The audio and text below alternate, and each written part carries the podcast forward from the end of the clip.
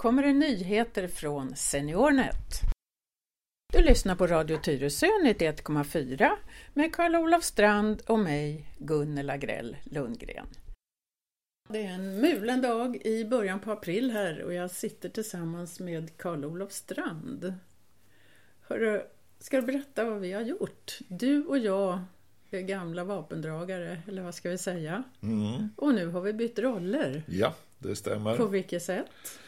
Ja, vi har ju under ett antal år här eh, skött Tyresö Seniornet, Seniornet Tyresö. Eh, Gunnel, som leder det här programmet, har varit ordförande. Och jag har varit vice ordförande.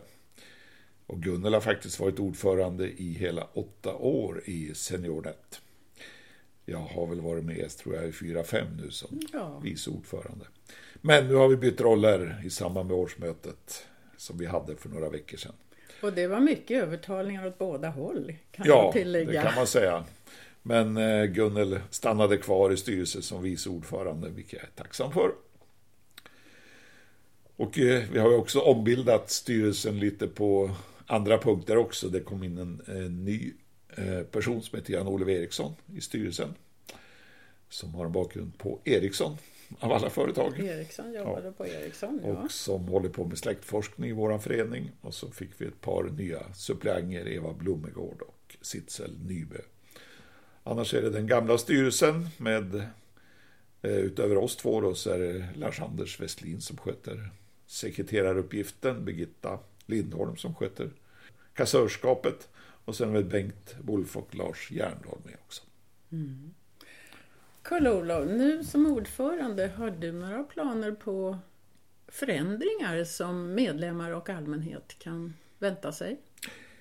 Jag kan inte säga att jag har eh, några tydliga planer på förändringar. Jag räknar ju med att våra aktiviteter ska fortsätta ungefär på det sätt som det har gjort hittills. Eh, vi har våra veckoträffar en gång i, i veckan under terminstid då. Eh, där vi ger allmän datorhjälp och kör lite kurser av olika slag i IT-användning. Och sen har vi våra kaféventilen som kanske jag tycker är den trevligaste delen av vår verksamhet som är öppna för allmänheten och där vi då har föreläsningar av olika slag. Ja, vi hade ju en igår. Vi hade en kaféventilen igår och eh, den som då skötte om eh, föreläsningen eller vad vi nu ska kalla det här, det var Lars Andersson som är vår nye hedersmedlem. Han blev hedersmedlem eh, för några veckor sedan i samband med att han gick i pension som bibliotekarie i kommunen eller bibliotekschef i kommunen. Vi har haft ett gott samarbete med Lars under, under många år och haft mycket gemensamma aktiviteter med biblioteket och biblioteket har ju också en uppgift inom det här området att lära äldre använda IT. Och eh, vi tog in honom som hedersmedlem och då kvitterade han genom att ställa upp och, och sköta en, en Caféventilen föreläsning. Det var ju mycket intressanta saker han berättade om. Absolut, jag tror det var väldigt uppskattat. Och eh, dels var det ju då om, om eh, till exempel hur vi kan komma, vilket inte många kände till, komma eh, över att läsa, jag tror det var 4 000 tidningar runt om i världen.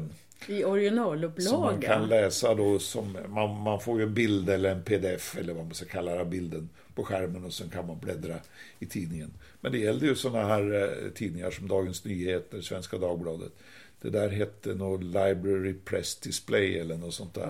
Ja, och man kan hitta det då genom bibliotekets hemsida. Och det här är ju väldigt praktiskt när man inte är hemma. Ja. Som, man, som Lasse sa, Ja. Många tycker om att prassla med sin dagstidning på morgonen till frukosten. Och visst är det så, men så kanske man vill läsa några andra så dagliga tidningar också. Det gav inspiration till eh, några av oss att eh, läsa tidningar på nätet. Och det här var ju en gratis tjänst för Helt användarna. gratis. Ja. Och det, är, det var ju bilder till och med på alla tidningars Dagens ju, framsida ja, kan man säga. Så man läser ju på det kan läsa Dagens Nyheter, Svenska Dagbladet, Expressen, Aftonbladet, Sydsvenskan. De här stora svenska tidningarna fanns ju med i det här mm. utbudet. Med rätt layout. Och så kan man ju förstora upp om man tycker att stilen är för liten. Ja, precis. En annan grej som han tog upp var ju det här med Pinterest. Det, här, kan ja. säga att det var ett slags socialt medium för samlare. Ja, där man istället grej. för att samla prylar så samlar man bilder av de här prylarna. Ja. Och det var ju en, tror jag, tycker jag också var inspirerande. Jag passade faktiskt på igår att göra en liten första Ja, så vad board. du? Som, eh, det här att eh, en, en, eh, ett board som det heter då. Som visade alla bilar som jag har ägt genom åren. Det tyckte jag var en kul grej. Och det här är ett medium som ligger öppet för allmänheten. Alla kan titta på det. Just det. Så vill man exponera sig så är det fritt fram. Lasse Andersson talade också om ytterligare en gratistjänst från biblioteket som heter Bibblan svarar. Där kan man ställa frågor om allt mellan himmel och jord. I varje fall allt som man kan hitta svaret på i böcker eller på nätet. En hel kader av bibliotekarier i hela landet turas om att ha jour på denna tjänst. Så Caféventilen kommer vi att fortsätta med att satsa på, på ett programinnehåll som vi hoppas ska, ska locka eh, många seniorer i Tyresö. Ja. Vi finns ju till för att äldre ska kunna uppdatera sig och hålla sig ajour med IT-utvecklingen. Och man behöver inte vara medlem för att komma till Caféventilen. Nej. Man har ingen dator med sig. Hörru, den 12 maj är det nästa Caféventilen. Mm. Och Just vad är det för Det, då, program då? då kommer vi att eh, prata om det är Bengt Wolf och eh, Lars-Anders Westlin tror jag, så blev det. Som ska prata om, eh, ska jag skaffa en surfplatta eller ska jag skaffa en bärbar dator? Eh, och om jag ska skaffa en surfplatta, hur går det till? Eh, vad behöver jag tänka på när jag gör valet av verktyg och sådana saker? Mm. Så det kommer att handla om dator kontra surfplatta och lite grann om inköpsrutiner och, och val man behöver göra i det sammanhanget. Och var man kan få rabatt kanske. Kanske det, ja. Lite Just priser det. också. Om man får hjälp. Mm. Du lyssnar på Radio Tyresö 91,4 där Karl-Olof Strand och jag, Gunilla Grell Lundgren, talar om nyheter och framtid i Seniornet Tyresö. Och Mm. våra vanliga veckoträffar de pågår ju till och med maj ut. Ja, Sen är det sommarlov. sen är det sommarlov och sen börjar vi om igen i september. Just det.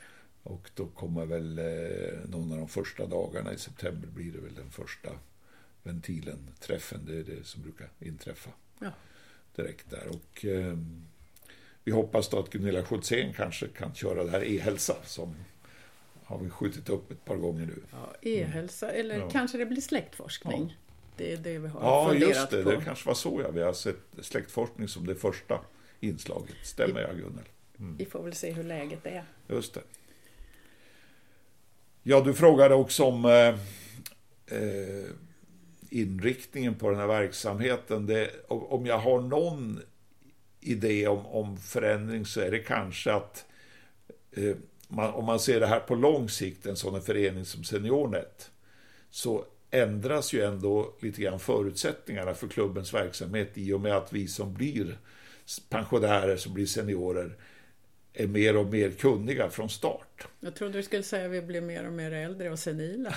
Ja, men alla, alla kom, när man, de nya pensionärer som kommer, det är klart att vi som redan är pensionärer, vi blir bara äldre och äldre.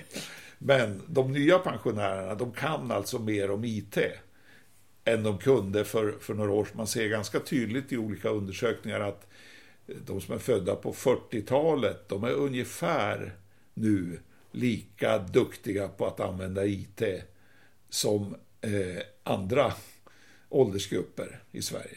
Däremot de som är födda på 30-talet, där finns det fortfarande en tydlig skillnad.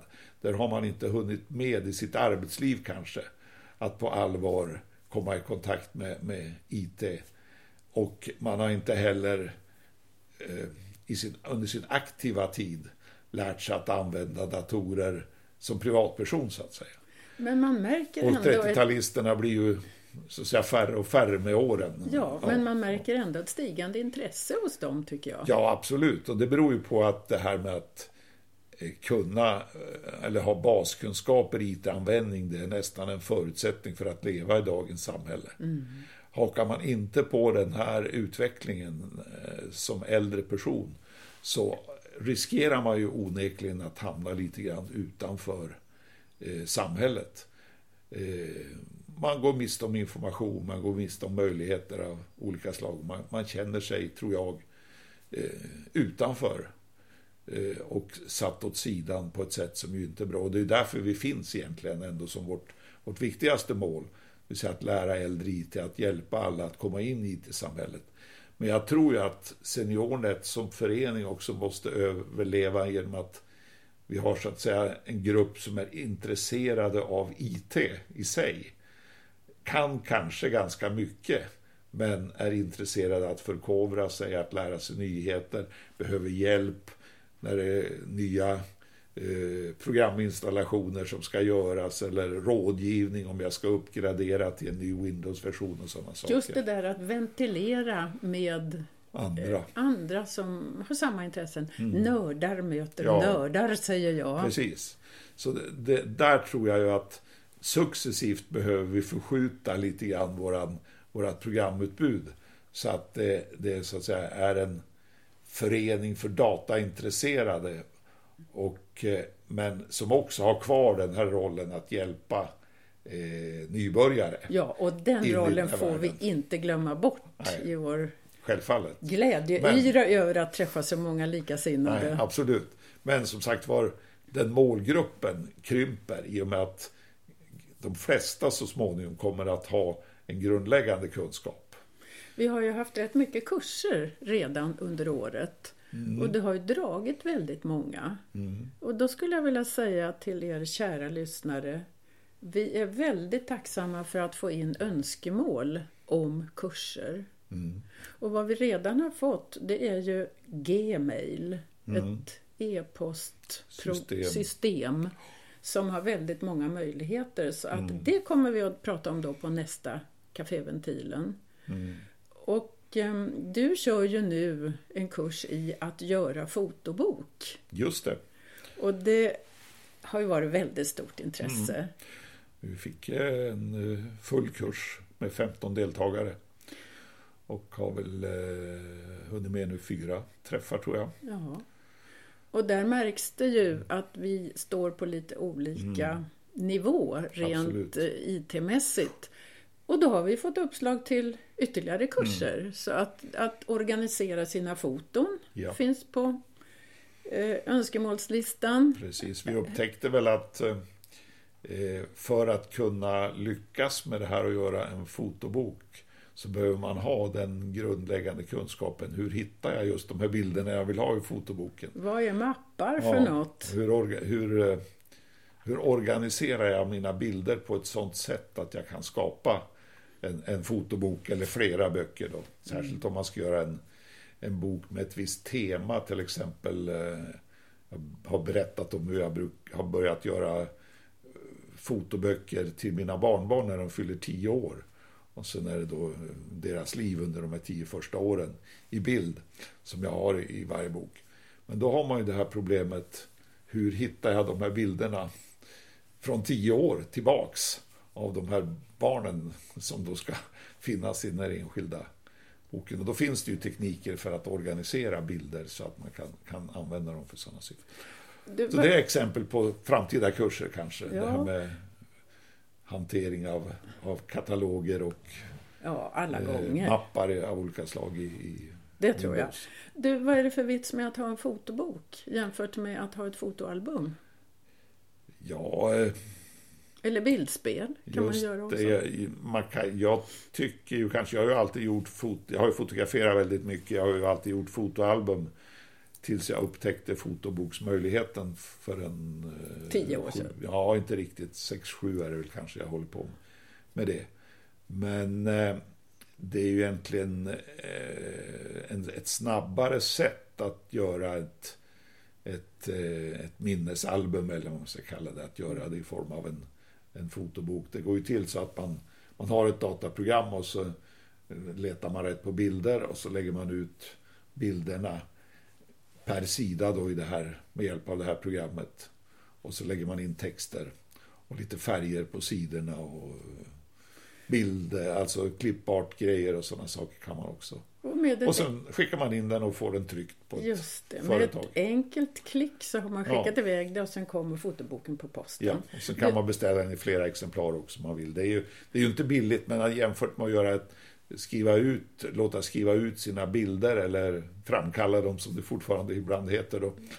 Och, och köpa ett fotoalbum och, och lim och sitta och klistra in det och sådär, skriva texter och sådär, så tycker jag det här är en enklare metod. Och dessutom kanske den på sikt är mera Beständig, Beständig? Jag tror jag tänkte just fråga dig Ja. om kvaliteten Ja. på boken. eh, Alltså bildkvaliteten. Ja, både, ja, jag tycker den både bildkvalitet och tryck, eh, tryckning och sånt där eh, inbindning och sånt där känns som det är hög kvalitet. Det finns ju många olika leverantörer som man kan eh, det kan gå bättre eller sämre men, men eh, de jag har provat tycker jag har, vi har varit nöjda med.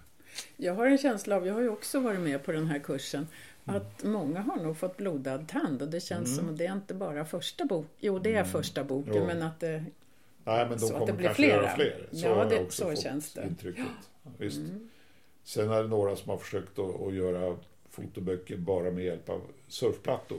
det har inte varit så Och lätt. det har väl visat sig att det är lite knepigare än att göra det med hjälp av en bärbar dator som de andra då har. Ja, dels Mm. beträffande programmet och dels för att fingrarna är ju lite stora. Ja, precis. Plattan är lite liten för att hålla på och göra de här sakerna i de här programmen Mm. med tummarna och pekfingret. Mm. Mm. Ja, hörru du. Är det något mer du vill lägga till som, vad ska jag säga, valspråk? Nej, Som något valspråk har jag inte, inte funderat ut. Äldre lär äldre om IT. Ja, Det är väl lär, vårt valspråk, Ja, så det håller vi officiellt. fast vid tycker jag. och jag säger vi lär varann. Mm. Men du, då får vi önska oss lycka till, både du och jag. Ja, precis. Ordförande och vice ordförande tackar Ja, för oss här. Ordförande och vice ordförande, I Seniornet Tyresö. ja, precis som vanligt, fast tvärtom. Mm. Mm. Tack ska du ha. Tack ska ni ha. Hej då! Du lyssnar på Radio Tyresö 91,4 och har hört Karl-Olof Strand och mig, Gunilla Grell Lundgren, tala om nyheter och framtiden i Seniornet Tyresö. Läs mer om oss på vår hemsida www.senty.se och välkomna till våra träffar. Hej så länge! when you left